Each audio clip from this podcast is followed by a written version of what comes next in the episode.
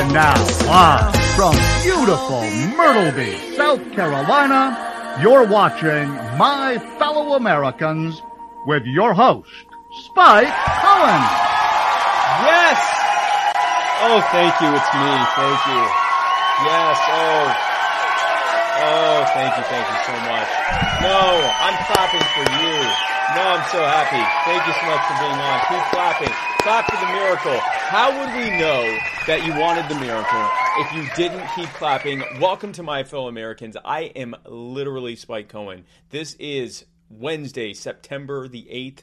This month, this year is almost three quarters over, and that is horrifying. This summer is almost over. That's almost as horrifying. But we're going to have a very special episode. Why? Because you're here. And also, our guest is here. But uh, this is a very, very special episode. Uh, yes, I know that I, I don't know, it doesn't really show as well, but I am extremely, extremely sunburnt. It hurts everywhere that I was out in the sun uh, because I just got back from the Spike Cohen Florida tour. That's supposed to be the Miami Vice. Anyway, I had a really good um, tour of Florida. It's very sunny down there, and I now look like this. But I'm very happy to be back, and uh, and I'm very happy for us to be doing the show. And uh, we have a really great guest for you, but we will get to that shortly. This is a Muddied Waters Media production. Check us out everywhere, all social media platforms, all podcasting platforms and venues. Check us out: Facebook, Instagram, YouTube, Twitter, Anchor, Periscope, iTunes, Google Play, Float, Twitch, Apple, whatever that's called, podcast, uh, Amazon podcast, Spotify. We're on uh, we're everything, everywhere. Like us, follow us, hit the bell, comment now, share, do all the things, do all of the algorithm things that, that Facebook likes and YouTube and Twitter. Let big tech know you're showing showing them who's boss by using them a lot for us. And also, if you are on YouTube, be sure not just to subscribe to us, but hit the bell because I want your phone to explode with notifications every time we go live. And be sure to share this if you're watching it live, even if you're not watching it live. If there's an ability to share whatever you are watching or listening to, do that. Share it right now. The last thing I want is for you and your closest loved ones to miss out on a roughly hour long libertarian podcast on a Wednesday evening. Give the gift of Spike Cohen today. Kids love it. This episode, of course, is brought to you by the Libertarian Party Waffle House Caucus, the second largest caucus in the Libertarian Party. That's been true for three months now, and I still giggle every time I say it. It's just ridiculous. Uh, we are also the fastest growing caucus in the Libertarian Party, which means that at this rate, in the next year or so, we'll be the largest caucus in the Libertarian Party. And if you want to become a part of this uh, movement, grassroots movement within the party, where we do absolutely nothing, uh, then be sure to go to the Facebook group Libertarian Party Waffle House Caucus. We actually do a lot, but nothing of any real value. Um, go to the Facebook group Libertarian Party Waffle House Caucus. Basically, if you're sick of cockeye and you just don't want the cockeye fighting anymore, go to this caucus. All the other caucus members and people who don't even know what caucuses are can come here and we just like have fun. So uh, go there, Libertarian Party Waffle House Caucus, or uh, if you want to become an official voting member of the caucus, which means literally nothing because we do, we, again, we don't do anything of any actual like political value, uh, then go to muddywatersmedia.com slash store and pick up a sweet ass Libertarian Party Waffle House Caucus button or a shirt or whatever else. The Gravy King. Cumberland Cannabis, if you'd like to buy high quality CBD and Delta 8 products from Cumberland County Tennessee, well, then go to cumberlandcannabisco.com. They are viable, ethical, and effective. It's it's weed. It's. I, don't think I'm supposed to say that, but I mean it is. cumberlandcannabisco.com.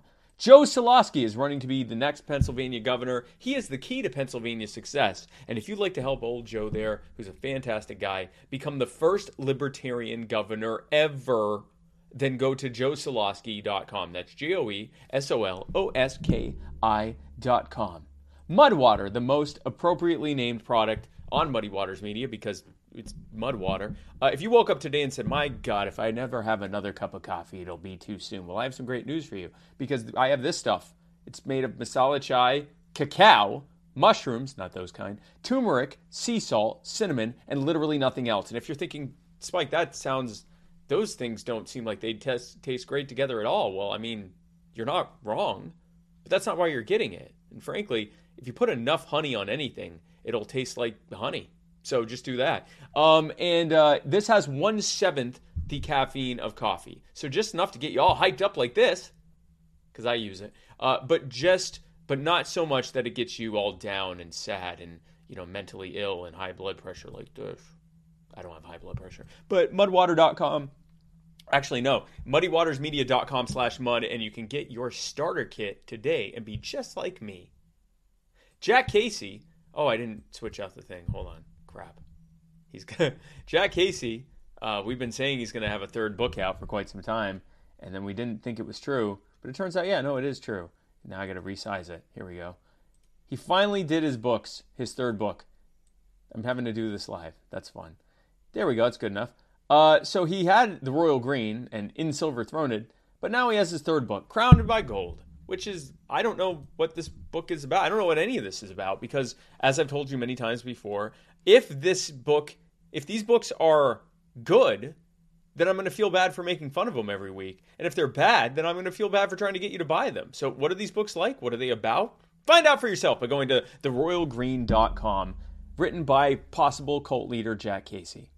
Adderpan, the most horrifying thing that I've ever experienced in my life. Available on Steam. I played uh, Adder. I actually didn't play Adderpan because I don't want to die from being scared. I did watch a, a walkthrough, gameplay walkthrough video, and my god, I don't get this genre of games. I don't understand the desire to be really scared and anxious and then not want to go to sleep that night. I don't get it, but it's a, if you're into that, if you're into being really scared all the damn time, uh, then this will be right up your alley. Uh, go to Steam; it's available on Steam for only five dollars plus the cost of ongoing mental health care for the rest of your life and probably that of your children. Fierce Luxury by Ashley will not scare you uh, or your children. Shouldn't unless they're scared of high-end bags and accessories, which would be weird. Uh, but Fierce Luxury is a high-end bag and accessory consignment store that's based online. They carry the hard, hottest brands like Louis Vuitton, Chanel, Gucci, and Hermes. Consign with them for only a 30% fee, which is literally 20% less than most consignment stores online. That's what she told me. And I have no reason to think that Ashley is lying because she gave us money. If you can find them online at fierceluxurybyashley.com uh, and on Facebook in their exclusive group, Fierce Luxury by Ashley, you too can become a part of the high end bag and accessory revolution. Thomas Quiter is running for state senate. He's not really running, he's in a wheelchair. But he does like to say that he runs better than Albany, which he finds funny because he's crippled. Um, it's weird that he tells me to say that, but yeah, here we are. Uh, he finds it funny that I feel uncomfortable calling someone else a cripple. But here we are. Thomas Quiter is actually one of the most incredible people I know. Um, incredibly principled, incredibly. Uh, you can't find someone with, with, more character than Thomas Quiter. Um, he cares about people so much. He is incredibly high energy. There is no one who would be better suited to be in the state senate than Tom Quiter. And I mean that from the bottom of my heart, not just because he's paying me. I've been saying that for months. I campaigned with him last year during the my vice presidential campaign. I went to Binghamton and knocked on doors with him. He's incredible. Uh, and uh, if you want to help him become the first libertarian state senator in New York, uh, go to tomfor52.com, T O M F O R 52.com. If after looking, listening to all of this, you think, Spike, I want to sue you because you've wasted several minutes of my life and I hate you, well, good luck, pal, because if you're in Florida, I'm going to sue you back by using personal injury attorney Chris Reynolds, attorney at law. He is an incredible attorney. Uh, he will be able to get you major amounts of money, but not if you sue me, bud, because I'm going to sue you back so hard. I'm going to get all of your money.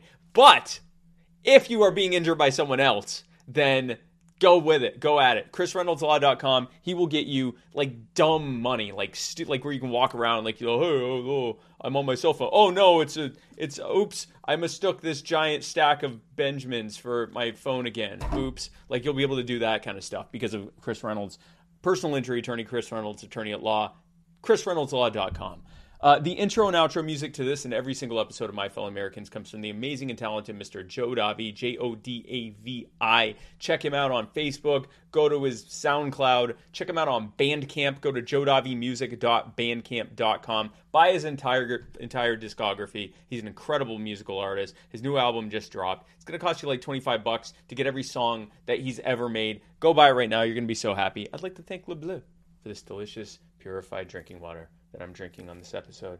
Oxygenated with ozone, BPA free, non carbonated, made in America, and kosher, like me. if I, well, I don't know if I have BPA's in me, but but if I assuming that I had BPA free, then I'm like all these things, and I'm seventy percent this too. Live live. Shout out to Taron Turks' mom and him as always. Folks, my guest tonight is going to be a real treat if you don't already know him. Uh, he is the National Director of Research at the American Federation for Children. He's the Executive Director uh, at the Educational Freedom Institute. He's an adjunct scholar at the Cato Institute. He's a senior fellow at the Reason Foundation. Uh, he was named on the Forbes 30 under 30 list for his work on education policy, and he received the Buckley Award from America's Future in 2020. Blah, blah, blah, blah, blah, blah. Ladies and gentlemen, my fellow Americans, please welcome to the show Mr. Corey DeAngelis. Corey, thanks so much for coming on, man. Hey, thanks for having me. Yeah, this is this is going to be fun. I'm really looking forward to this, and uh, this, uh, yeah, you uh, you have an impressive resume there even though you are, I believe you are you are are 17, correct? 17 what? Years old. Oh, no, I'm you actually can't call me 30 under 30 anymore because I had a birthday. I'm 30 now. Oh, you're 30. Oh, okay. I'm so you're part of the no longer 31. Under... you're now with the 31 the under 31. I was. Uh, I received the 30 under 30 award when I was under 30, but now I'm 30. So Oh, okay. Really... Perfect. Okay, great. So you are now among. I'm going to say that you're now in the Spike Cohen 31 under 31. Or no? All right. Yeah.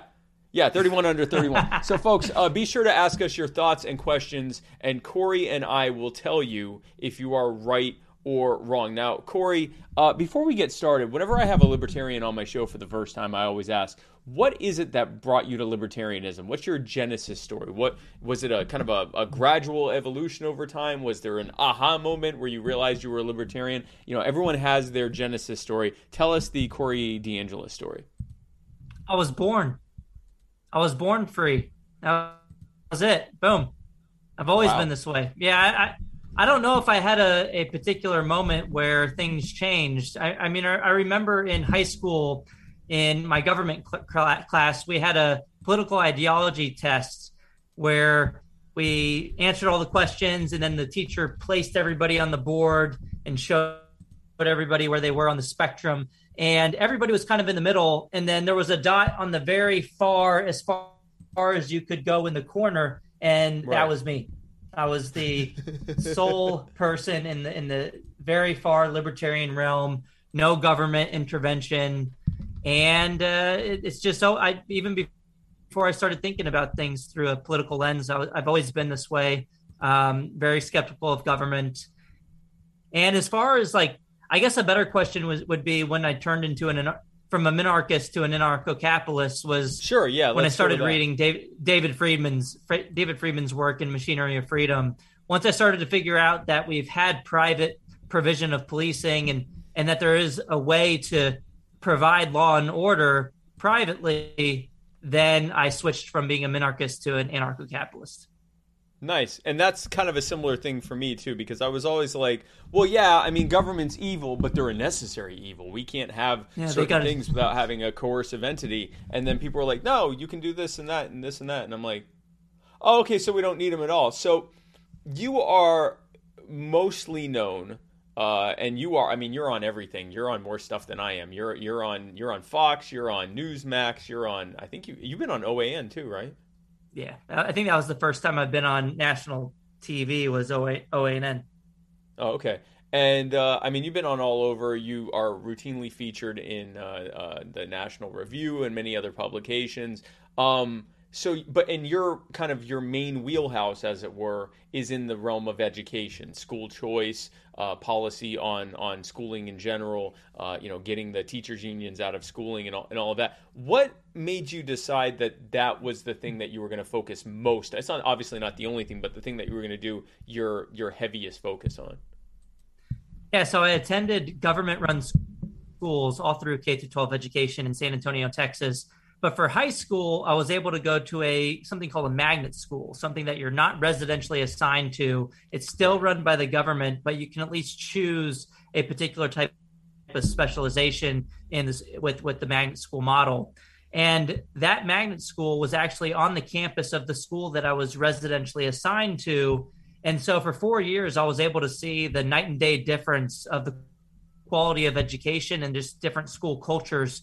And so I feel like that opportunity to go to a school that I wasn't residentially assigned to, that didn't have that geographic monopoly, had a positive impact on my life. And so I, I've thought about that and how I, I, would like other families to be able to have those kinds of options as well. But it really shouldn't be it shouldn't be limited to government run schools. Families should be able to take their children's education dollars to private schools, charter schools, and to home based education as well. But that's really where I first got a glimpse into this idea of school choice. And then uh, I did my bachelor's and master's in economics, which really opened my eyes to the problems with K 12 education, which really stem from having these geographic monopolies. You're in, in general in the United States, you live in a particular place and you're assigned to a particular government run school, regardless of how well they do, which creates huge monopoly power, especially when you combine that with the compulsory funding through the property tax system. So I had, and I had a great exactly. advisor throughout my bachelor's and master's experience at the University of Texas at San Antonio. And he recommended that I go do my PhD in education policy at the University of Arkansas. And that's where I really started to study the effects of these voucher programs and private uh, and private charter schools uh, in more detail. My first study looked at the effects of the Milwaukee voucher program on criminal activity. Uh, but I had great advisors out there as well. Patrick Wolf and and Jay Greene and Robert Maranto were on my dissertation committee, and they and they're some of the biggest uh, private school choice researchers in the nation. So that's how I really got started into all this. But right after the PhD, I started at the Cato Institute, and then I hopped over to Reason Foundation, and now I'm at the American Federation for Children. And that's an interesting thing about education is that it's sort of a self-fulfilling thing when government's in charge of it. So if government is in charge of telling people how to think and, and how to learn and what to learn and what to think, then it's that much easier to condition everyone from being a child to, you know, what the government says is right and you should always listen to their authority and you should always presume that they're correct or at least that we're correct if the party that you know the people in that school like is in charge as if that matters. And and they can kind of create this conditioned herd mentality uh, within people while also giving them a terrible education. You know we, we look at the fact that when the uh, National Education Association was uh, created, or I guess recreated in 1979, in that uh, what 41 years, 42 years since, the U.S. government, uh, adjusted for inflation, has spent something like three or four trillion dollars, and education's gotten worse across the board by every metric, every way they can measure. It's gotten worse in every way. The only thing that's improved or increased is the amount of money that's being spent. Um, t- what are your thoughts on why the federal government and there have been a few different people that have asked this kind of similarly so i'm trying to figure out exactly how to say this in one um, uh, you know in, in one question but what are your thoughts as to why the federal government ever got involved with with especially k through 12 education in the first place yeah, I mean, it's really hard to say what the motivation was. Uh, you can you can look at the intentions of particular policies and, and why they created the, the Department of Education. Uh, but but I think you're right in that since the Department of Education was created, which it, sh- it should have never been created in the first place because the word education is not included in the U.S. Constitution. It should right. be left to the states. But academic outcomes haven't gotten any better, whether you're looking at math or reading outcomes. And if you look since the 19 since 1960, we've increased inflation adjusted per pupil education expenditures in public schools by 280 percent. Uh, and as you said, the outcomes have been pretty stagnant. But it might be because the the purpose isn't really about getting a better education. Maybe it is about controlling people and having them uh, listen to authority. So in, in another way maybe they are they are doing what they're they're supposed to. And maybe it really isn't about the kids in the first place. Maybe it's about creating a jobs program for adults which they've been really great at doing. They've increased the yeah. number of employees in the system. Just a few years ago they the number of support staff or all other staff besides teachers have finally surpassed the number of teachers in the system. There's about 3 million teachers in the system, but there's about 3.1 million non teaching staff in the system. Uh, so there's been all of this administrative bloat and staffing searches, which is actually great for teachers' unions because it means more dues paying members. Right.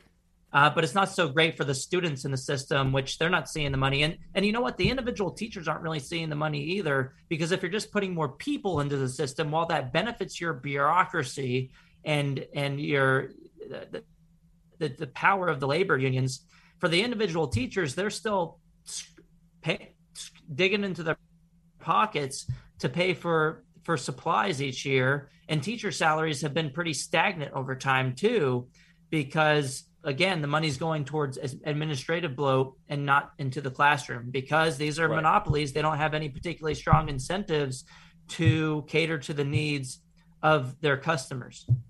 Yeah, because it turns out like we talk a lot about socialism almost as this obscure thing. Socialism's bad. This is actual socialism. This is government creating a monopoly by taking over the means of production and distribution and provision of a specific sector of the entire society that we live in.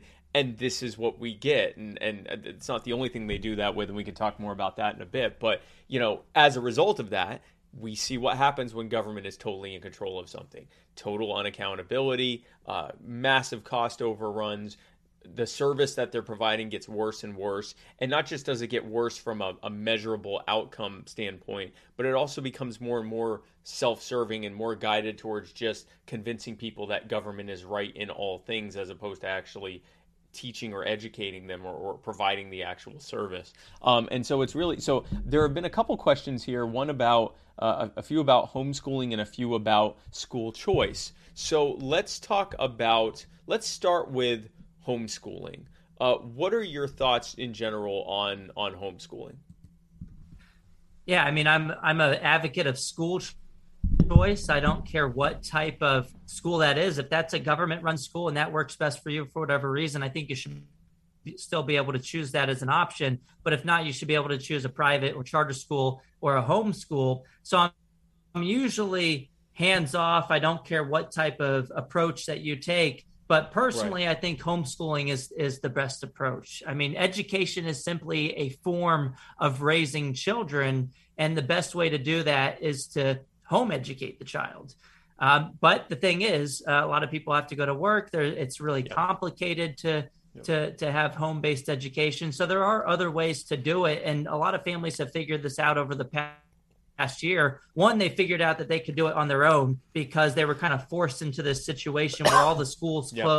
closed in March of 2020. And some families that didn't think that they could do it figured that started to figure out that well, maybe I'm maybe this isn't so bad and they've become they've become more confident in their skills yep. with educating their own kids at home but then other families started to, to, started to figure out these other kinds of situations like micro schools or uh, the, the, the new hip term over the past year and a half has been pandemic pods where five to ten children get together in a household families essentially economize on the process of homeschooling mm. and it's not one-on-one instruction where it's your own kid, but it's kind of a, a similar situation where you have very small class sizes. You're in a home-based setting, and you can outsource that to another family and make it more economically feasible since a lot of families can can get together and um, kind of team up in order to get the job done.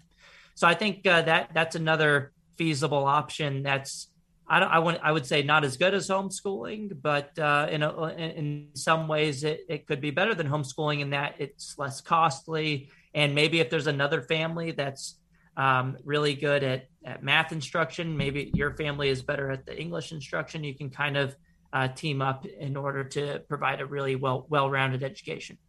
Right, division of labor, and and like you said, you know, homeschooling might be the ideal for a family that's able to do that and devote that kind of yep. time and resources to it as opposed to if you know you have a, a, single working parent for example that might not be feasible you know they may need to have the child going somewhere or the children going somewhere mm-hmm. to learn uh, or if you know you, you might have a parent that's not very well educated and feels more comfortable having the child go so whether it's a, a private school charter school even a well performing public school uh, or like one of these like you said the, the homeschooling pods or homeschooling yep. co-ops or micro schools or whatever this is the beauty of the market is if you let parents decide and they look at all the available options they can put their child where they actually want them to um, and they can flourish or they can take them there and they go eh, that wasn't quite as good as i thought it would be let me mm-hmm. try this instead can you describe briefly because I, I, I think we often get caught up in you know uh, specific questions of schooling but can you describe briefly what the current system looks like for example for like a low income per uh, low income pa- family a low income child? What like the public schooling mandated option looks like absent something like school choice? Yeah i mean it is this uh, educational socialism that you kind of hinted at earlier is that uh, we really shouldn't call them public schools uh, because one they're not public goods they are uh, excludable and rivalrous in, in consumption um, so they're not an economic public good. They're not, uh, in a lot of ways, they're not good for the public in that they don't provide a great education, public education. And then they're not open to the public like a public park. Whereas, you know, if you walk by a particular park, you can attend, you can attend the park right, that you right, want to right. attend and, and, and go to. But, but when it comes to schools, for the most part in America, you live in a place, you live in a neighborhood, and you're geographically assigned to a particular government run school. So I, I, I would rather we call these government schools. I mean, they're not accountable to the public. They're not open to the public. They're not public goods. They are run yeah. by the government. They're operated by the government. They're regulated by the government. They're assigned by the government. Their attendance is compelled by the government. They are government schools. That's the better term yeah. for the for what we're talking about. Um, but the basic situation is if you're assigned to a lower quality school, which happens to be the case for lower income neighborhoods, you happen to be assigned to the worst government schools. If you want to get out of that situation, you don't have a lot of options. And there's huge transaction costs with getting out of that situation. One is you can you can move to a better neighborhood. And for a lot of low income individuals that's not just a, that's just not a feasible option. Even if you right. do have the income to move to a better neighborhood if you want to switch schools that's a huge costly endeavor. Just imagine if you didn't like the grocery store for whatever reason that was in your neighborhood. And in order to, to leave the walmart that you were geographically assigned to you had to move houses to go to another safeway or trader joe's that wouldn't make any sense. And the grocery yeah. stores wouldn't have any incentive to cater to your needs to do a better job because they would know that they pretty much got you. If, if, if you want to leave, you have to move, which is extremely costly. And then, two, if you you don't want to move houses, another option is you can pay out of pocket for private school tuition and fees, essentially paying twice once through the property tax system, or if you're renting through higher rents, uh, which include higher property taxes. Yeah. And, or eh, and and look for lower income families if if you can't afford to pay twice if you can't afford to pay out of pocket for the private school tuition and fees you're pretty much again stuck with the current system in the lower quality public schools meanwhile in the US according to the 2019 data from the US Census Bureau we spend about 15 or 16 thousand dollars per student per year whereas average private school tuition is about 11 or 12 thousand dollars per year so we're paying a ton of money per child to go to these schools that aren't working for them and we're forcing the kids to go to in a particular go to, to schools that aren't working for them. It's a huge um, infringement on individual liberty particularly to for the least advantage because let's face it the most advantaged in society today already have school choice in the sense that they can afford to live in the better neighborhoods. They can afford or at least be more likely to afford to pay out of pocket for private school tuition and fees and adequate home based and adequate home based education. Uh, so, in, in a sense, school choice, I would argue, is an equalizer because funding the student directly with that 16, 15, 16,000 dollars would allow more families to have options when it comes to their kids' educations. Yeah, exactly. It, the interesting thing is, like you said, it's government. It's a government school. It's also a segregated school you are literally segregated by your zip code. You know, this is the new redlining. And it's, yes, it's done based uh, on income and not on race, but especially in urban areas where income and race are, are almost directly tied, where you have you know a, a, direct correlation between income levels and race. You know, you have the people that you know traditionally lived in that neighborhood and who are people of color, black and brown people who are typically lower income, and then you have you know people coming in and gentrifying specific areas that are higher income, and now suddenly the higher income areas have better schools, but the lower income people who are typically also uh, uh, black racial minorities, uh, they now are segregated into poorly performing schools.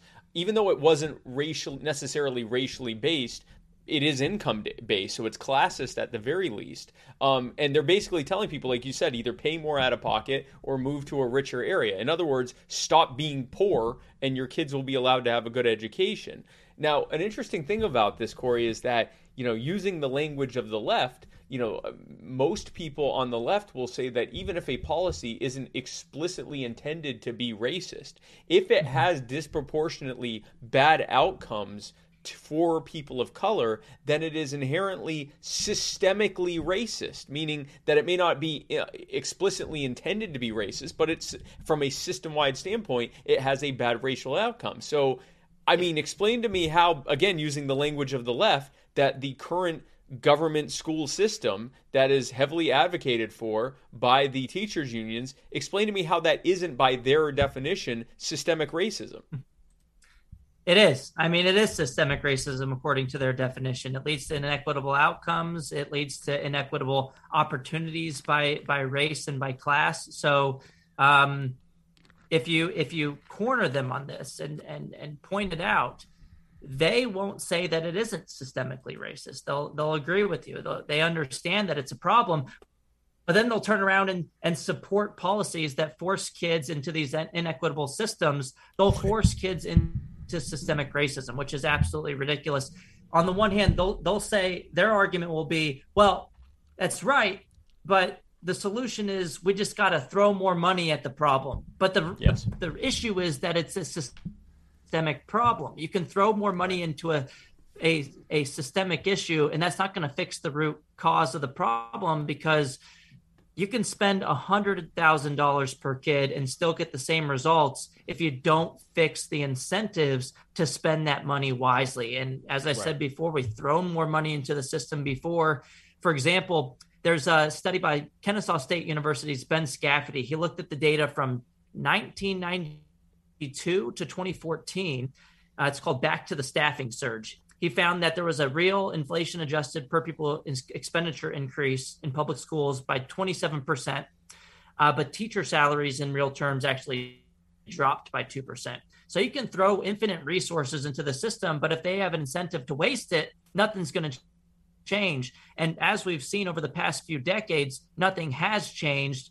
And it's horrific that people support and prop up a system that we know is not going to do anything different going forward. I mean, how long do parents of of how long how long do parents in low income situations have to wait for their kids to get a better education? That their their approach is always ah just wait a couple more years it'll get better we just put we'll just raise property taxes we'll just spend more money on it your kids will be fine in a few years and then here we go. We wait we wait several years. Decades later your kids out of the system and the system has already failed them despite getting more resources. Families shouldn't have to wait a second longer. We already have the funding in the system that's more than adequate to pay for a great private school education or a home-based education $16000 per kid.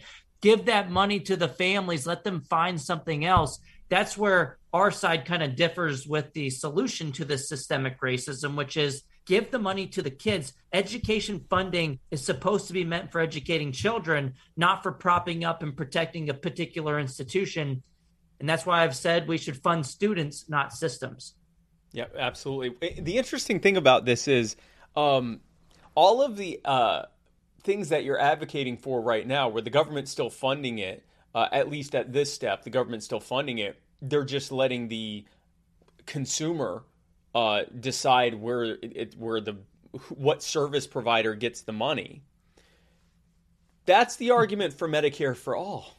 that you have this, you know, a healthcare system that the government pays for, so everyone can get it, but they decide where it goes, as opposed to, for example, the VA or um, or like the national health system in the UK uh, or some of the government healthcare systems in, in other countries, where not only does the government pay for it, but the government actually staffs the hospitals and you know uh, and and the doctors' offices and decides what is or is not going to be covered and, and basically covers it you know from the top down. And you know even though obviously a fully free market system where the government wasn't even involved in, in you know extracting these trillions of dollars from everyone to pay for education would be the best. In the meantime, as a step down from that, this is basically what Democrats and the left call for constantly, which is, you know, a, a, a, Medicare for all system. This would just be, you know, basically schooling for all where they get to decide where it goes. Uh, it's a very interesting thing. So let's break down some of the uh, well, I guess before we get into that, let's mm-hmm. let's give an example of just what a mess we're facing under the cu-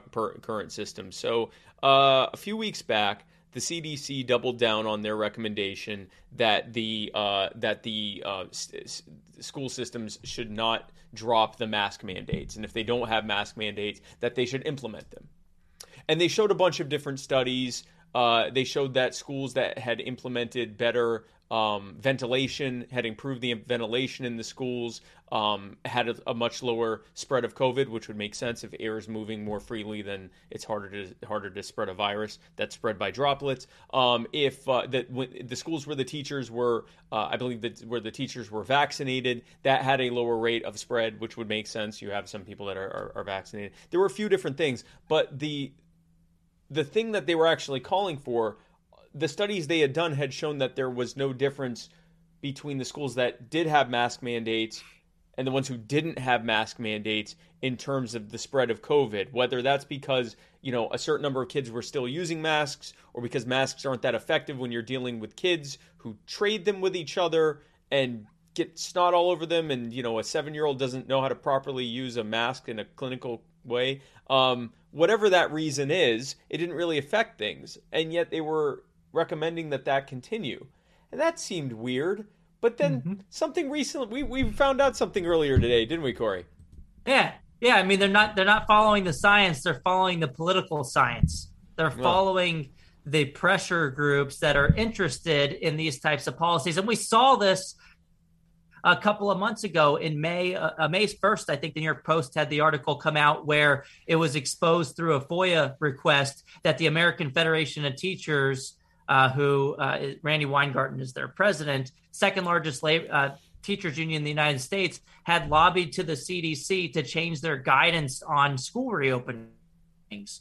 They and, and it just so happened that the CDC took two uh, two of uh, they, they adopted the language of the AFT on at least two occasions, nearly verbatim. And one of the biggest ones that really made a difference was that they they tied the reopening of schools and that recommendation to community level transmission rates rates which has, had been found not to have been related to school level transmission rates right right um, which which didn't make any sense with the science so that that blew up in their face and then just today um, fox news uh, exposed uh, uh some information that was leaked to them from an organization called Americans for Public Trust uh, through a similar FOIA request.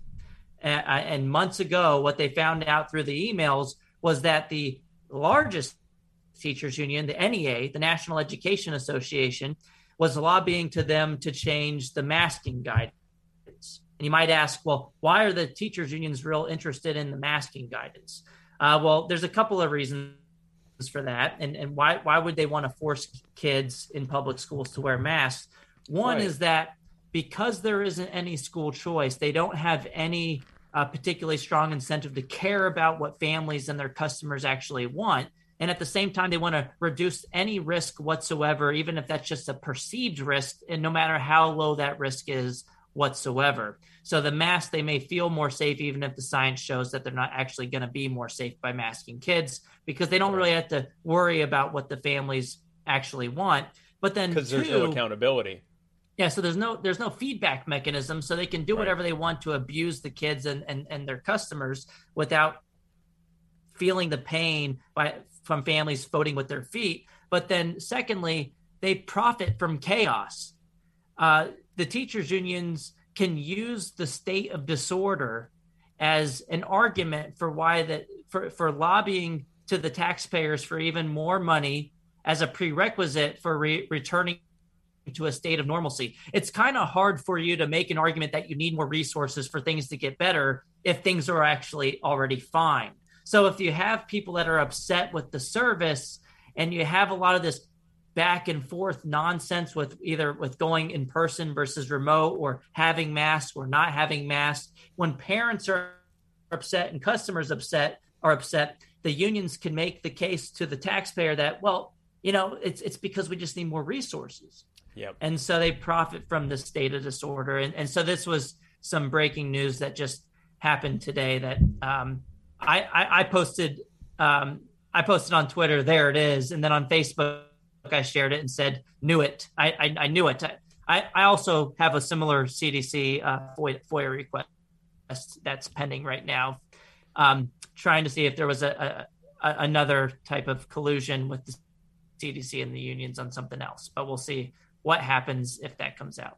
I haven't certainly... gotten. I, I got expedited uh, approval for the request, and it's already been over a month, and they still haven't gotten me the information yet. So we'll see how long it takes. But I, listen, nothing would surprise me at this point. It's like you said that the teachers' unions and the basically the government. Let's call it like the the the school industrial complex, the the government agencies, the unions, and the crony corporations that have built a cottage industry around controlling this system of education, uh, they grandstand, they cause suffering, immeasurable suffering among mostly, you know, poor and middle class students and families, and then they grandstand on their suffering to push for even more money and even more power and more control in this sort of you know constant uh, ever worsening cycle of make things worse say that it's because you need more power and more money then make things worse say that it's because you need more power and more money. And this is what happens when you don't have a viable alternative. When the people are a captive audience, this is what monopolies look like. This is what actual government run socialist programs look like is no accountability, things getting worse, and those things getting worse being used as an excuse to push for even more control and even more money and, and so forth. Let's talk about, well, I want to talk about the alternative to that, but I need you to admit right now that you are actually AFT. You got me. You got me. Well, not what. Actually, that okay. So you are Corey DeAngelis, but that Randi Weingarten. It's actually Randi me. Weingarten is Damn. actually you Damn. in a Randi Weingarten costume, trying to make government school advocates look bad. Will you admit that right now? Well, we've we've never been seen in the same room at the same time, so it's uh it's quite the possibility that I'm actually wearing a Randi Weingarten mask and going around and getting myself ratioed on her Twitter account nonstop uh, every single day. I mean, did you see that one? Uh, a, a few, I get so lost on the timeline. Maybe it was a month ago, but Yeah, yeah. um, she had said something along the lines like DeSantis is going to cause millions of deaths, or he's he's Yeah. killing millions of people, which was just like, are you serious? Yeah, like, fa- it's just, so absurd and just out just like just extreme yeah. and and she she she or maybe it's me that's doing it Maybe um, it's you. misspells it's you. misspells thing yeah maybe she, maybe i'm doing it on purpose on her twitter account just misspelling everything every time she she or maybe it's me uh tweets governors um it's governor apostrophe s but it's not supposed to be possessive. It's just more than one governor but it's always wrong. It's not like it's I don't, I don't know. It doesn't seem it's so often that it doesn't seem like it's just a typo. It just happens all the time. Makes you wonder who's in charge of the education system. But if, if it were me i mean that would be a great strategy for a school choice advocate advocate to make the teachers unions look bad You're doing a great job. If this is indeed you, you and your constant misspellings of basic words uh, are are definitely doing. I, I like the one where she put out. By the way, for those who aren't on Twitter, this is one of Corey and I's favorite hobbies on Twitter is helping Ratio, Randi Weingarten, and, and other similar uh, government choice advocates who will put out some of the most stupid thing. You know, school choice is rooted in racism, and their oh proof of that is that someone who supported school choice was friends with someone who said something racist. And it's like you're advocating for literal segregation that has mostly affected poor children and students of color but we're the racists for saying that should end and that they yeah, should be exactly. allowed to go to richer, whiter schools. We're the we're the real racists here. Um, but let that was the talk. Chicago that was the Chicago Teachers Union, by the way, who also had a tweet that they deleted shortly after after I responded to the tweet with evidence that the school closures had led to inequities by race and income. Uh, Chicago Teachers Union had tweeted out something along the lines of the push uh, for reopening his schools is rooted in racism, sexism, and misogyny. They included all wow. of it in there. It's pretty much, you know, you know, you've, you know, they've lost the argument when they go straight to the, oh, it just must be racist. I mean, school it's choice is really hard to argue against. So I kind of feel bad for them. Like, what else are they supposed? What else are they supposed to? There's no logical argument against allowing families to take their children's education education dollars to the school that works best for them, whether that's a public or a private school. You can still choose the public school. So they start to create all of these narratives about things that you actually didn't say. They'll say that you're anti-public school or that you just hate teachers or that you um, they'll and they'll, they'll, they'll try to create they'll try to question the history of school choice for example which yeah. they get yeah. completely backwards but even if they did get it right that's a genetic fallacy that's a just because something was bad long ago doesn't mean it's bad now, um, which they get the history all wrong on school choice as well. But that's another conversation. Yeah, it's it's it's funny to watch them like you know that's bigoted, and it's like, but what, how? Like I, you and me saying, I think that poor kids of color uh, should be able to, uh, and, and, and poor kids in general, not just but but including poor kids of color, should be able to go to uh, better performing schools. Uh, and I think that by removing the monopoly, uh, you could have better performing schools that are in those poorer areas. You know, it wouldn't just mm-hmm. be in the rich areas that the schools are because now the money's tied to the parents. There are actually more kids in poorer areas than there are in richer areas, typically speaking, like per household. So naturally speaking, more than likely, a lot of these new schools are going to pop up in those poorer areas and be far better performing. And then we say that, and they go, "Well, you're a, you're obviously a bigot and a racist." Well, no, that's true, right? The charter schools are more likely to show up in, in areas that have lower performing traditional public schools. That's yeah. that's the market filling filling a need, right? And and yeah. and um, that's what we've seen in the charter school sector. If you look nationwide at the students that use charter schools, they happen to be high, more, a higher proportion of lower income students in charter schools than in traditional public schools for that reason.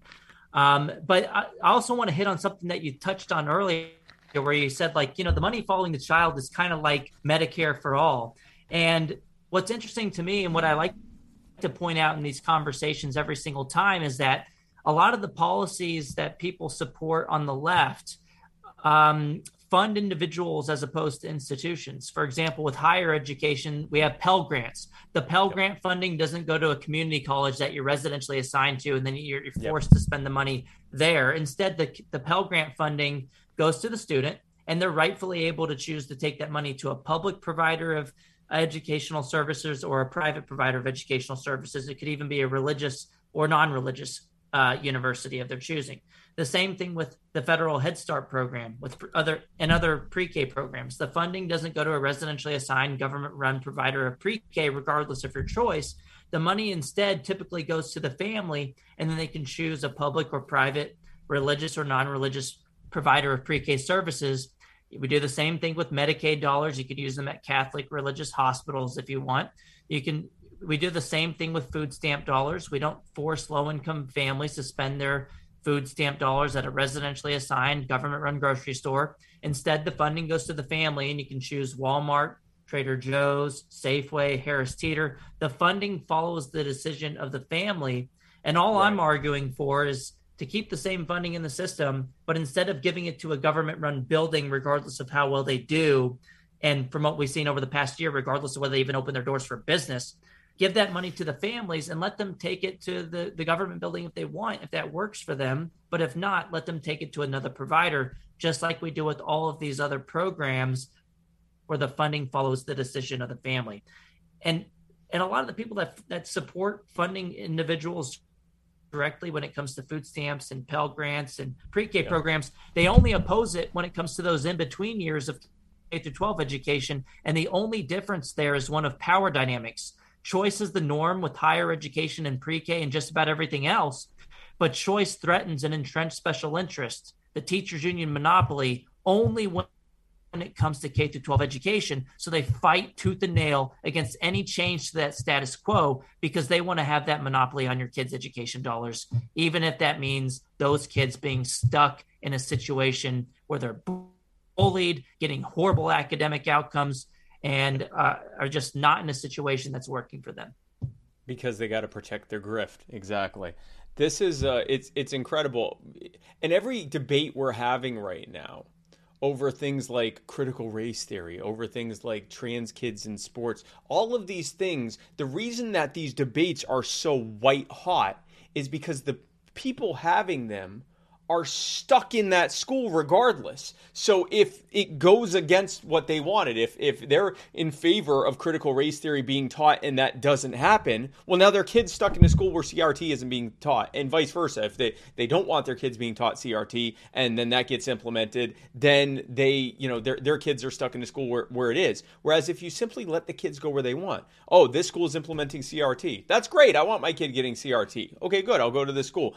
And and it's a high performing school. I'll go to that. Or they're not teaching CRT. That's great. That's where I want to go. Or they are teaching CRT. No, I don't want that. Or they do have trans uh, sports, trans friendly sports. Great. I'll take my kids there because that's what I want. Or no, I'll take my kids somewhere else because that's what I don't want. By allowing the market, the consumer, to decide where their money goes, that allows for more uh, diverse and equitable outcomes as a result of people being able to choose where they actually go. Let's talk about some of the myths around um, uh, some of the myths around uh, school the school choice, uh, both from uh, I guess on the left and also from you know with, even within libertarian circles. Tell us some of the most common um, some of the most common uh, I guess myths or detractors, things that they say crit- critiques of homes of, of school choice, and you know tell me what your answer is to those. Yeah, and real quick, when you, you, mentioned all of these one size fits all problems that are popping up with critical race yep. theory debates and the masking debates, whether you want in person or remote instruction, you're right that all of these problems are just symptoms of the larger issue, which happens to be the one size fits all government school system.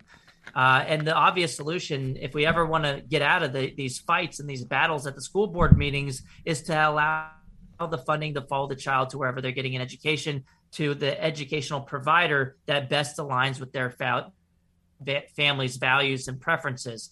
If you want critical race theory in your school, I'm totally fine with that as long as it's chosen and you're not forced into that situation. Same thing if you want a school that's masking all the kids or is not masking all the kids. Uh, the only way that we'll solve these disagreements ever, I mean, and it's always going to be something, right? Because people disagree about what should be included in the curriculum. Um, and so one one one one size fits all curriculum just isn't going to work for a large society. And we shouldn't try to force our views on other people's kids through the government school system. So i think we should all be in favor of, of school choice. But let's hit yeah the biggest myth in the school choice debate. Uh, we've all heard it before right? Uh, school choice sounds great and all but um, school choice steals money from the public schools or school choice siphons away funding from the public schools and my typical response to that is that allowing families to choose their grocery store doesn't steal money from Walmart. Allowing people to choose their school doesn't steal money from public schools. And we all understand that when it comes to groceries, because we understand that your food stamp money, for example, doesn't belong to Walmart or Trader Joe's. It belongs right. to the families, and they can choose to take it to Walmart or Trader Joe's that they want.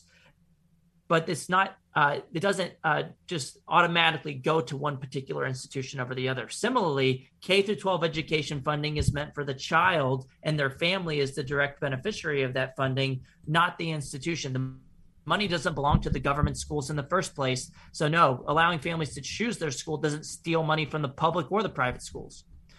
Um, yeah. And my second response, real quick, is that well, if your first knee jerk reaction action to allowing families to choose is that your institution is going to be destroyed or defunded, what does that tell you about your confidence in the services that you're providing to those families. Well, I mean this this main argument against school choice actually turns out to be one of the best arguments for school choice. If fam if you're if you think that families are going to run somewhere else and that you have to trap their kids in your institutions, that's an argument to allow those families to have choices, not to trap them in, into your institutions. And then third, my last response to that is more of a technical point, but mathematically, public schools actually financially benefit when they lose students to, to their competition. They're funded based on enrollment counts, but they're not totally funded based on enrollment counts. Uh, in Texas, for example, the funding formula shows that about two thirds of the funding is based on the amount of students that you have in the school. So, what does that mean mathematically? When you lose a student, you get to keep thousands of dollars for students that are no longer there. And so that means you're going to have a higher per pupil revenue in the public schools when you lose students to your competition.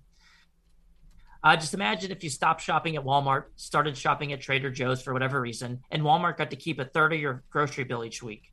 That would be a great deal for Walmart, and I would argue that it's a similarly a great it's similarly a great deal for the public schools that get to keep thousands of dollars for kids that they're no longer educating. Yeah, exactly. I'm actually quoting you or paraphrasing you and retweeting this episode so that people no. can see what it is you're saying right now. Um, school choice school choice doesn't steal money from public schools. Public schools steal money from families. School ooh. choice initiatives just return the the money to the hands of the rightful owners, the, the kids and their families. And if they want to take that money back to the public schools, they can. And you're giving uh, me too many quotes. School choice doesn't steal from schools. School choice doesn't steal money from public schools. Public schools steal money from families. There school choice doesn't steal money. School choice doesn't defund public schools. Public schools defund themselves when they fail to meet the needs of families. I got tons of I got tons of one liners. Okay, no, those those two are good. Doesn't defund public schools. Public, public schools defund schools. themselves by failing to meet the needs of families year after year.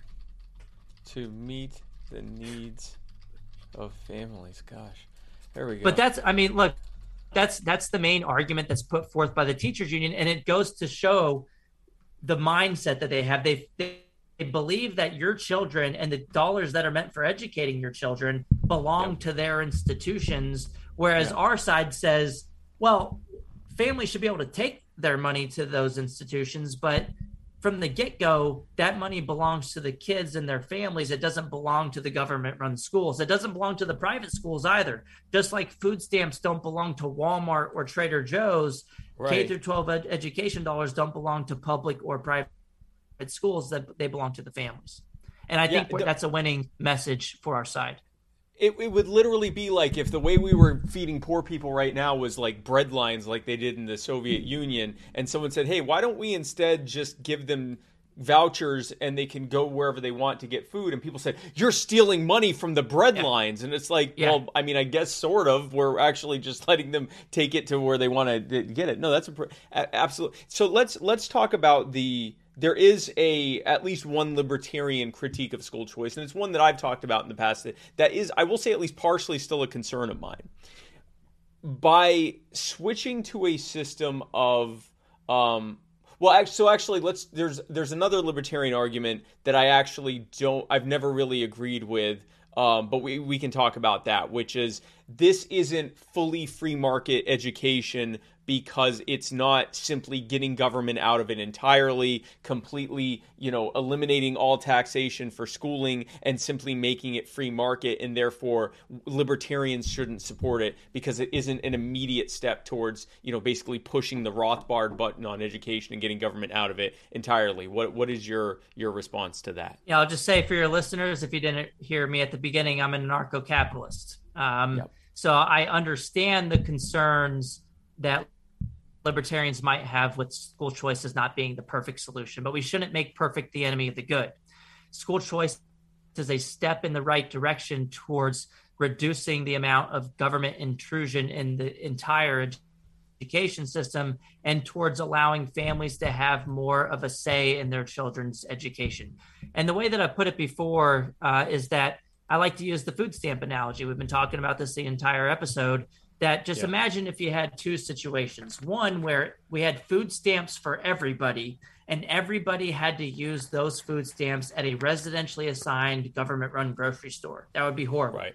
But imagine if we also had another situation which is far from perfect but everybody had food stamps that were funded by the taxpayer but at least you could take them to different providers of the service that you weren't residentially assigned to that were privately managed privately operated Neither of those situations would be that great, but obviously the latter is more preferable to the former where everything's run by the government completely and you have to take the money to a residentially assigned uh, government run grocery store. That would be absolutely horrible.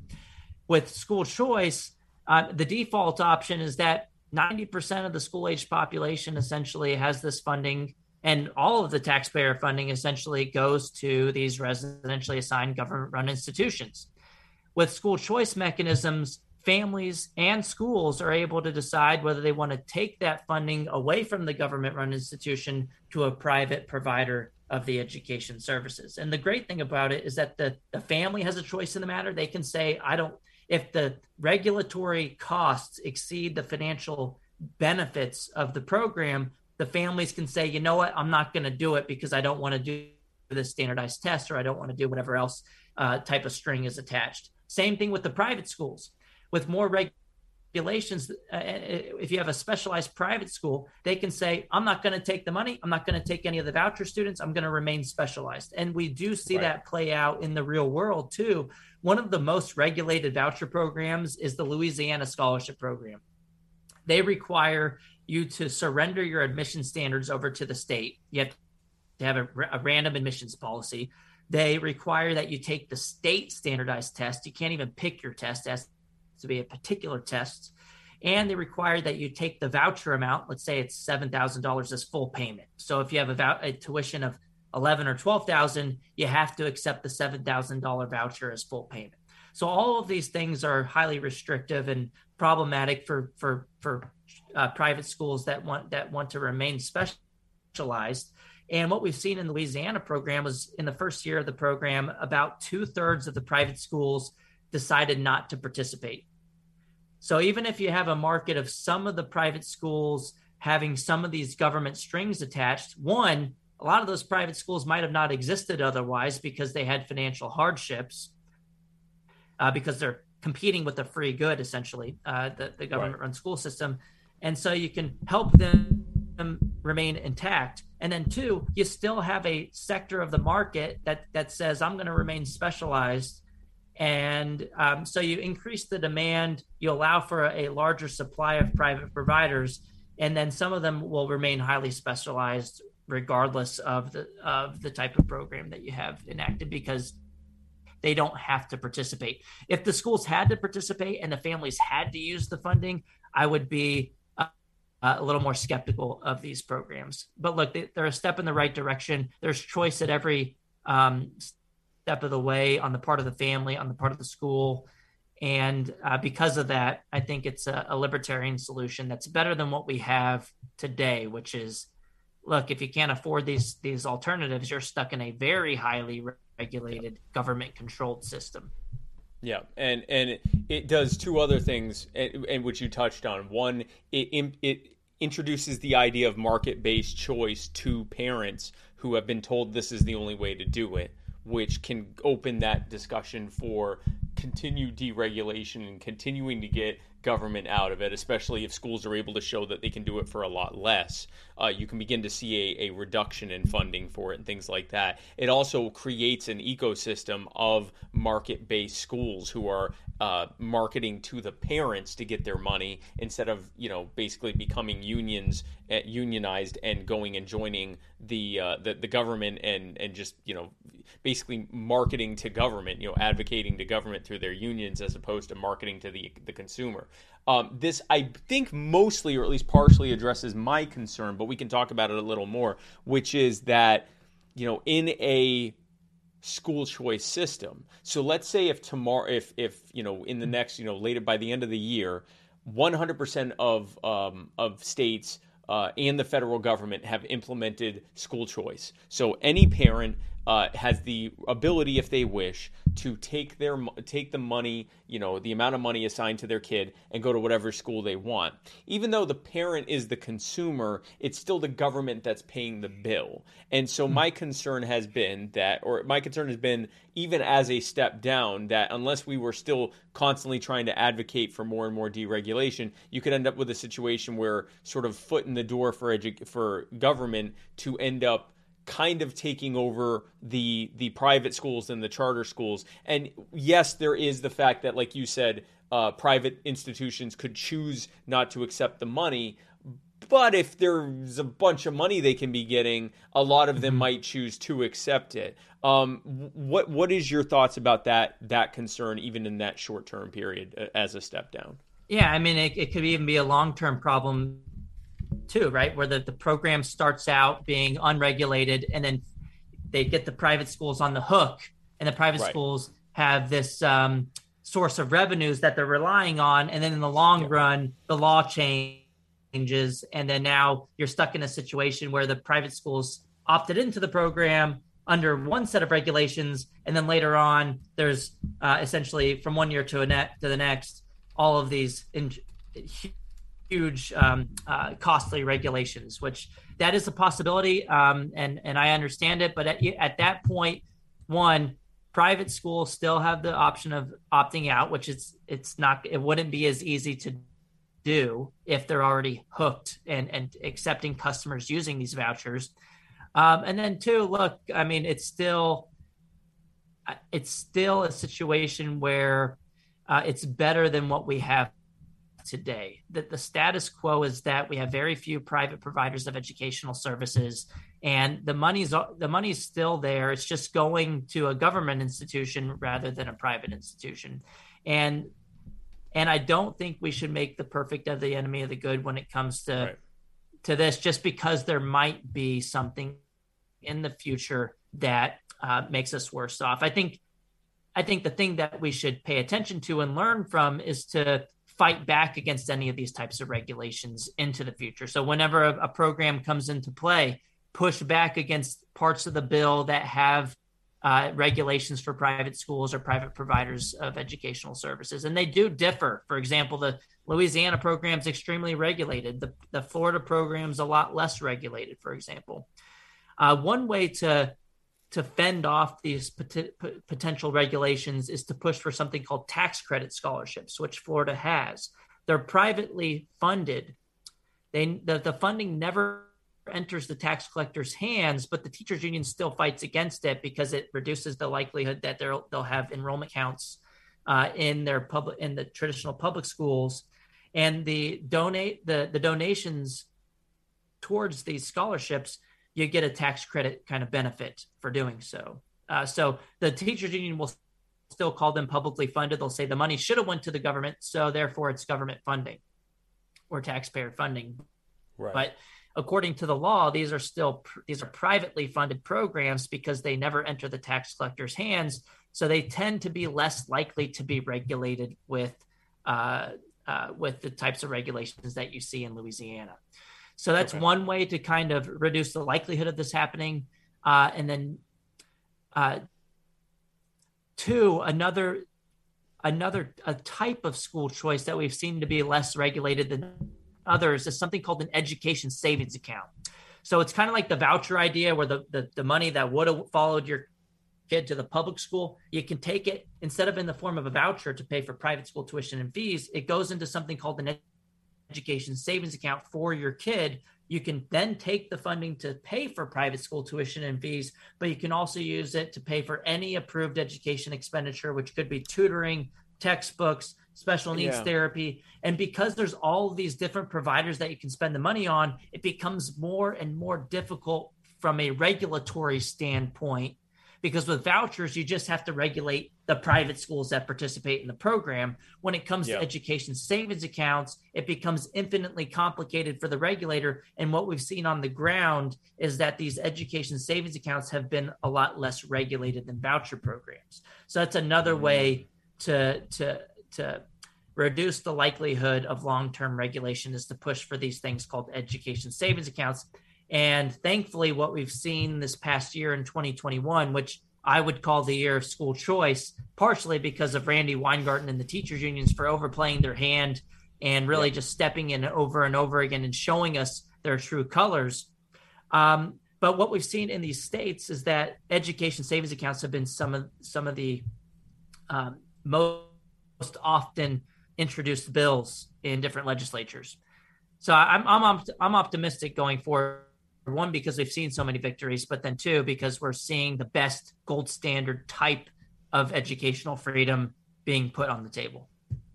And by giving the parents the ability to have it in a savings account, they now, as opposed to use it or lose it, now they're going to not just look for the best performing schools, they're going to try to get good values on it too, because that will allow them to have money to, to leave behind for maybe uh, uh, college scholarship or trade school or you know educational whatever they can determine to be educational uh, in in nature for their kid which could even potentially be things like you know extracurricular programs sports programs summer camp you know you have a situation where the parents are actually trying to get really good not just good value in terms of you know the school being good but actually good money good you know uh, value you know uh, uh, dollars per donuts value so they can actually have money left over to spend on stuff but long story short wherever way we go with this, you're you're saying pretty much what we're saying with everything.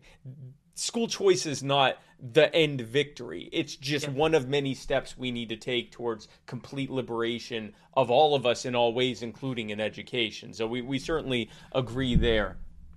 And I mean, look, the government's trying to regulate homeschooling and private schooling already, regardless of the funding going to families.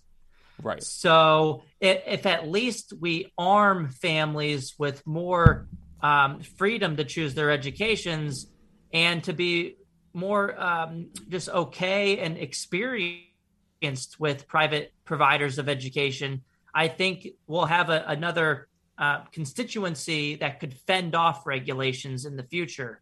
Whereas yeah. if we have a really small market share of private schools and homeschoolers, it's easier for the rest of the population to look at that small minority of private educators and to say, oh, you know, that's that's a little different. We, we might not be okay with what they're doing over here. Let's regulate the crap out of them. Whereas if you have a, a broader base of people participating in the private sector, you'll have more of a likelihood that you'll be able to fend off those government regulations with power and numbers, essentially.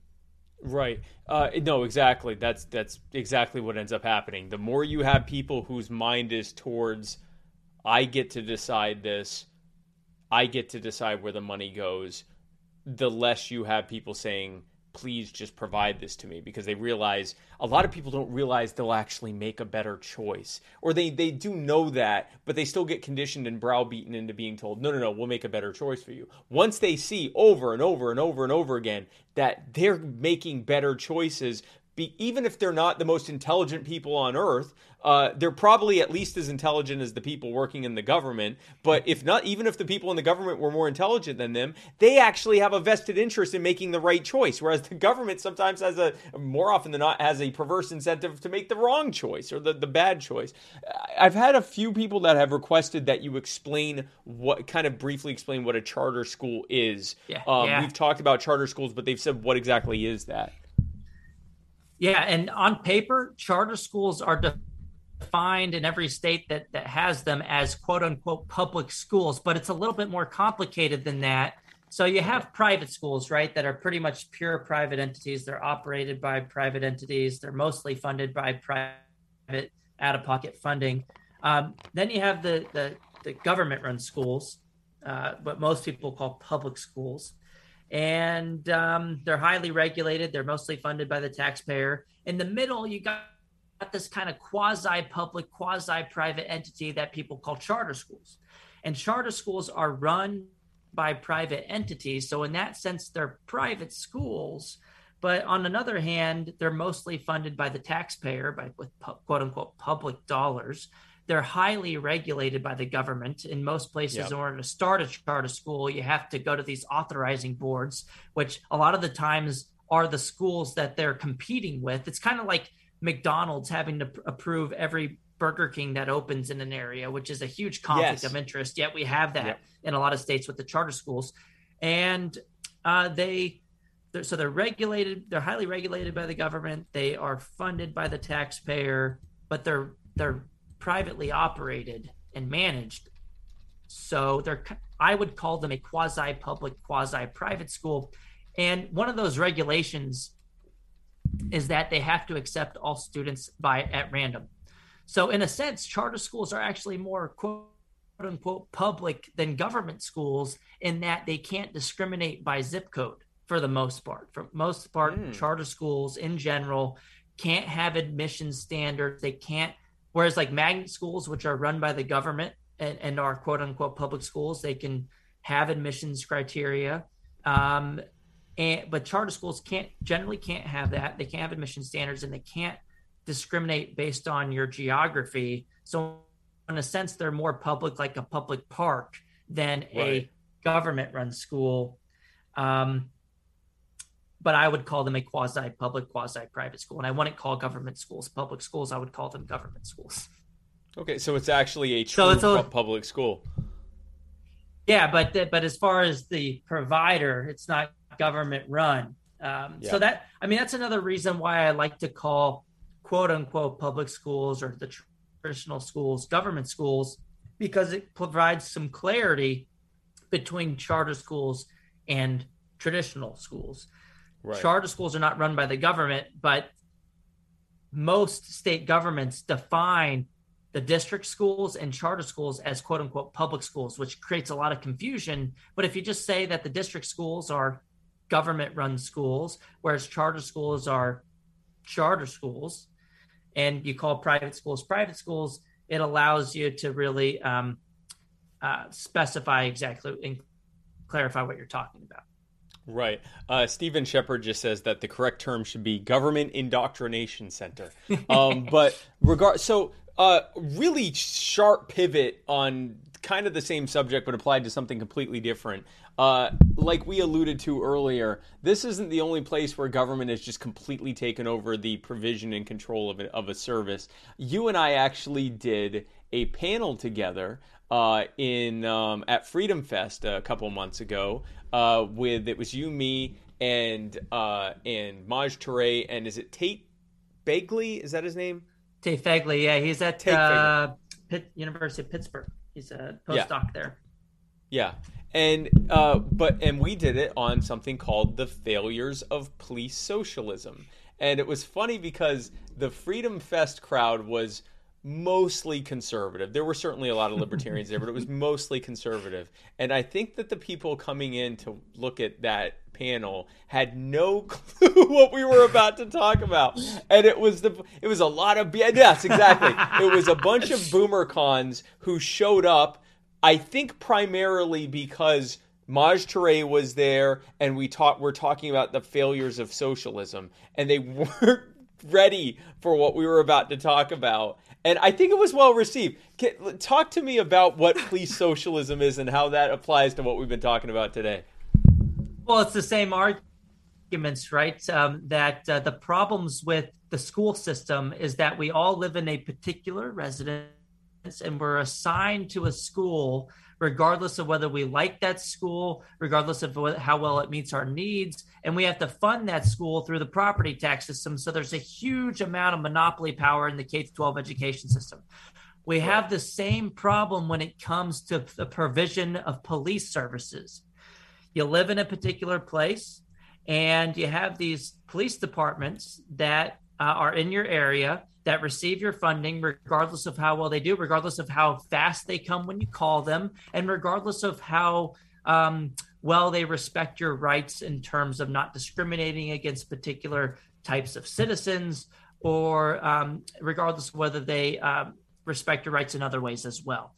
And so, because you don't have a choice in the provider of policing services, they have very little incentive to cater to your needs and to do the right thing for their customers. It's the same argument for, for the schools as it is for the police departments.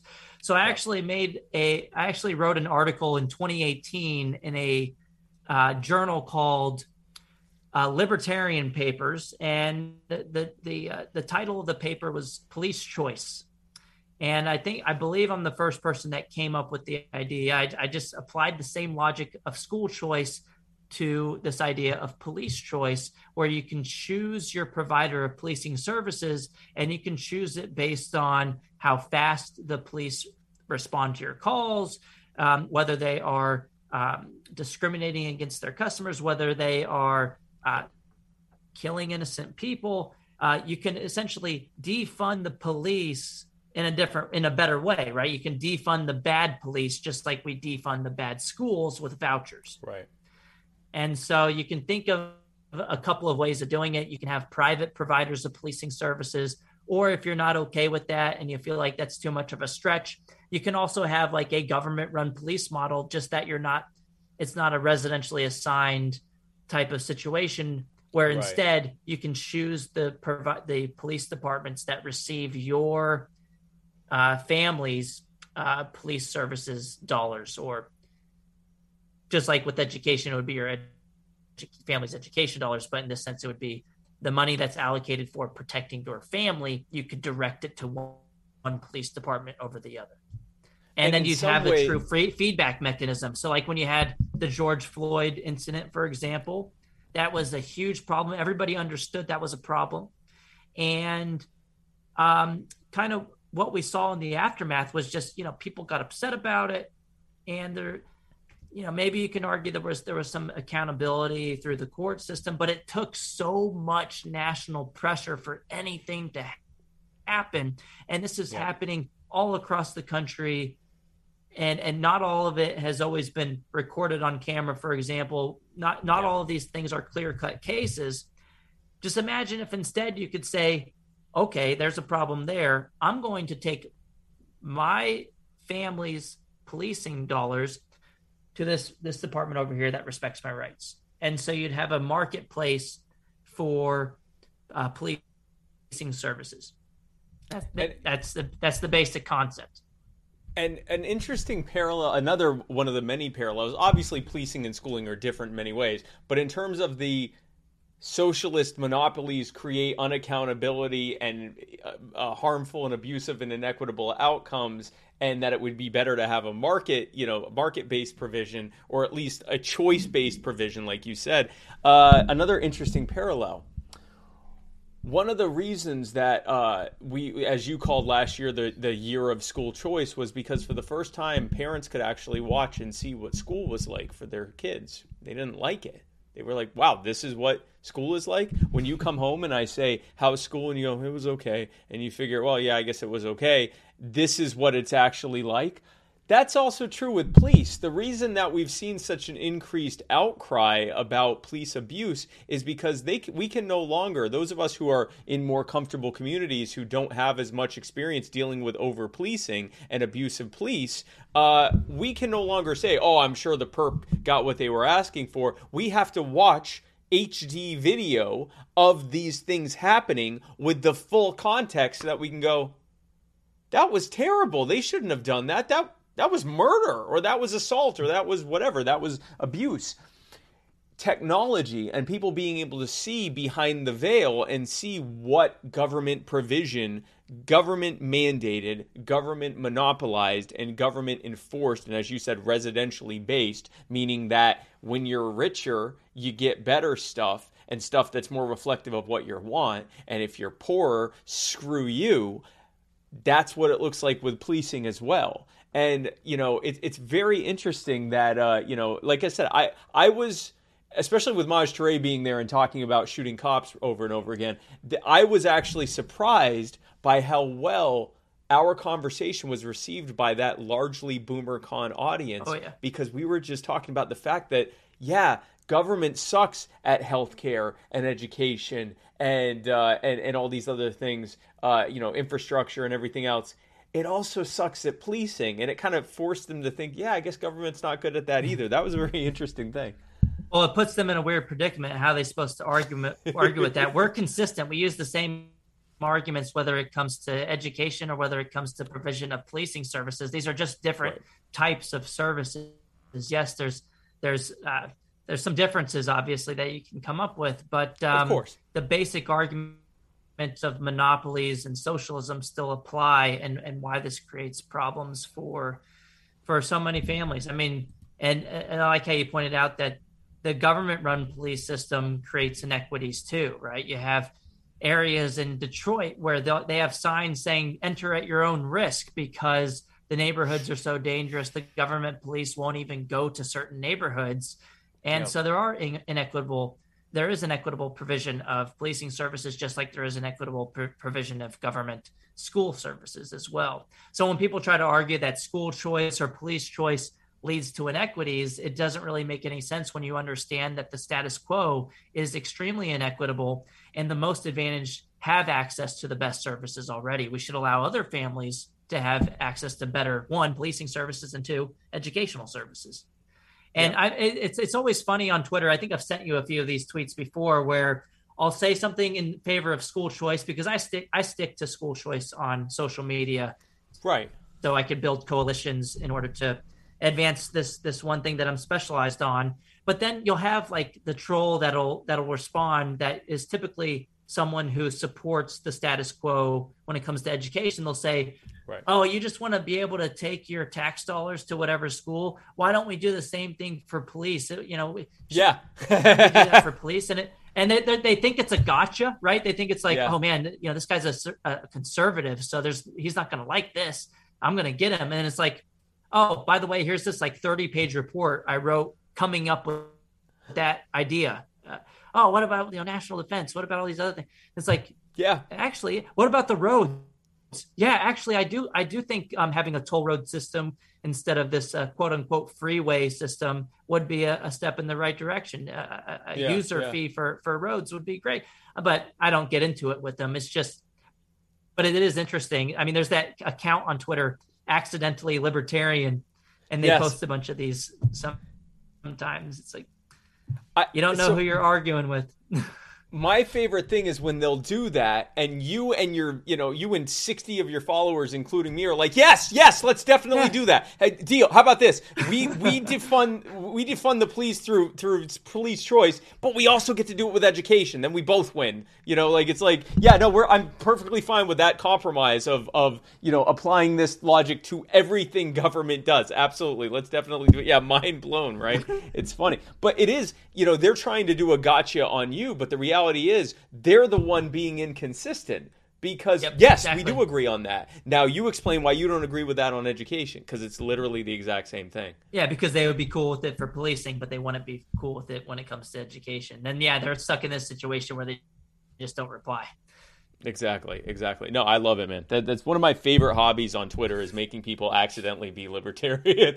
um, it's it's it's fantastic. Well, look, uh, uh, uh, Corey, before I let you go, uh, first of all, I want to say you've been a fantastic guest. I always love uh, having uh, really anyone that that likes to talk about this kind of stuff, especially a fellow ANCAP coming on and and really diving into policy specifics with the understanding. And again, I it, you know we know the Rothbard button. If it existed, both of us, I would assume, would press the thing until our our fingers bled. Yeah, but until it was broken there is no Rothbard button. There is no way to make it go from status quo of the ever increasing omnipotent state to free market everything. And we recognize we need to start making transitive, real, not not reforms that are no such thing, but real transitive reforming steps away from ever increasing government and towards market based solutions. And I, I, always appreciate the people that un, that have that that principled and, and dare I say radical or or, or certainly principled step uh, uh, tradition or, or uh, philosophy of libertarianism, but understand that the uh, dare I say pragmatic steps that need to be taken. So thank you again for coming on. But before I let you go, I want to give you a chance. You've already admitted that you may or may not be Randi Weingarten. So I already I feel like I've won here already. I feel like that was that was a big win was that we did admit this. But um or you sort of admit it. You didn't fully admit it, but you did admit that the two of you have never been in the same room. That's good mm. enough for hmm. me. It also might be because she hates you and doesn't want to be in the same room as you. so it could, it could be either. But before I let you go, uh, I want to give you a chance to give your final thoughts on pretty much anything you want to talk about. Uh, anything you want to promote that's upcoming, any upcoming articles that are about to come out, any thoughts you gave you wanted to give that we didn't get a chance to talk to, think about, or talk about. Pretty much whatever you want to talk about for however long you want. Uh, Corey DeAngelis slash Randi Weingarten. The floor is yours. Yeah, I would say, look, 2021 is the year of school choice, and the great part about it is it's partially the teachers union's own fault. Um, we should really give Randi Weingarten an award for being the best advocate of school choice and for doing more to advance the concept of school choice than anyone could have ever imagined this past year. Um, we've had 18 or 19 states in 2021 enact or expand programs to fund students as opposed to systems.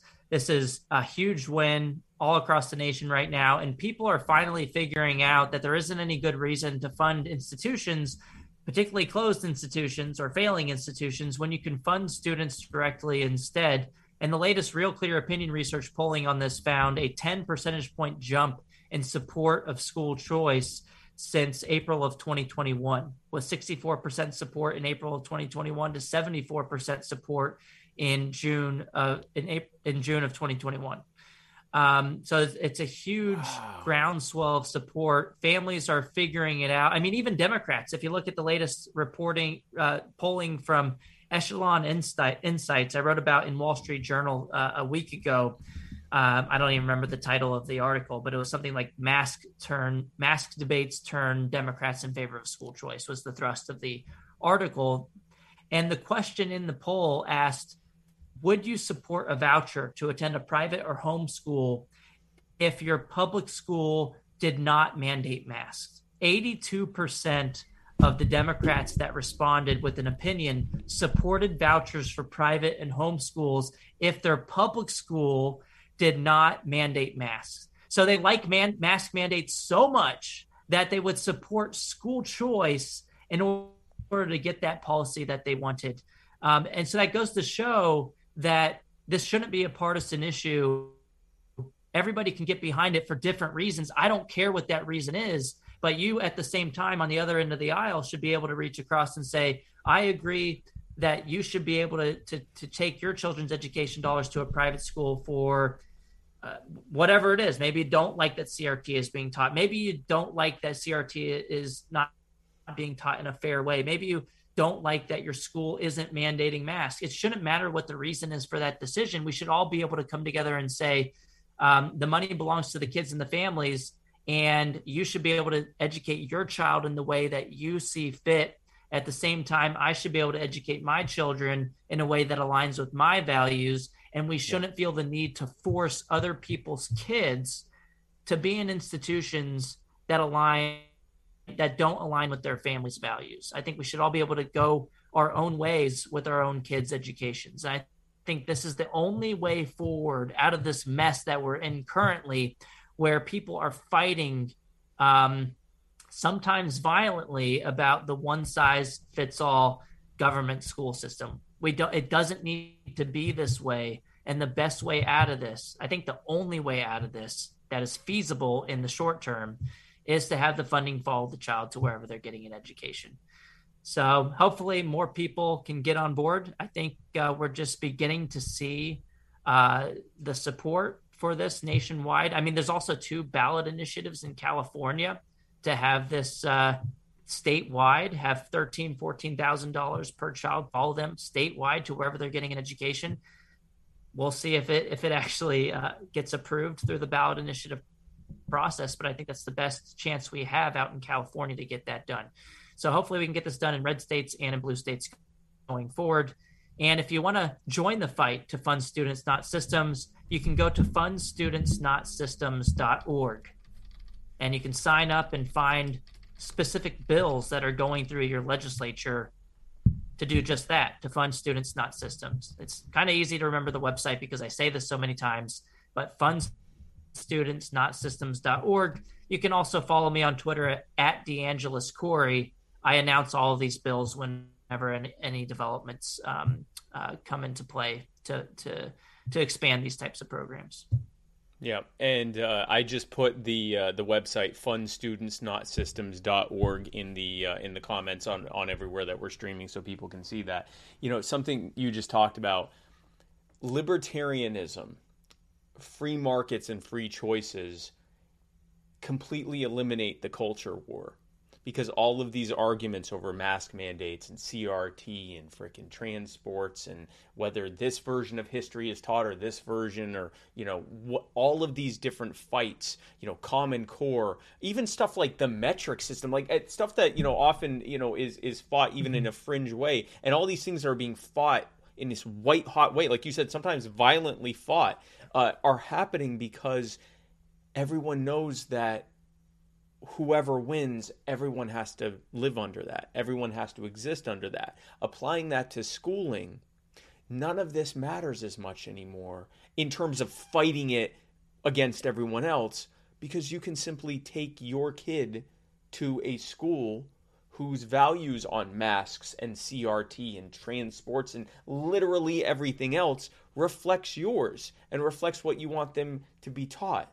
As opposed to this, where if your side loses, then you're screwed. You're segregated into your school district, and it's just that. You either have to move or pay out of pocket. Um, so, and this is true of everything. Libertarianism and applied, you know, uh, uh, um, consistently across the board disinflames, you know, reduces the inflammation in our society by letting people to be free to choose who they associate with, and it's just it's an incredible thing that, like you said, you know, you know, al- al- almost what 80, over eighty percent, eighty two percent of Democrats were like, yes, I support school choice. Whether it was said that way or not, they literally support school choice. So, no, I think this can definitely be the year for it. And like you said, the momentum is on our side for it. Corey, thank you again so much for coming on. Uh, stick around because I'm going to talk with you uh, during the outro. But thanks again, man. Thank you for coming on. I really appreciate it. Thank you so much, Spike.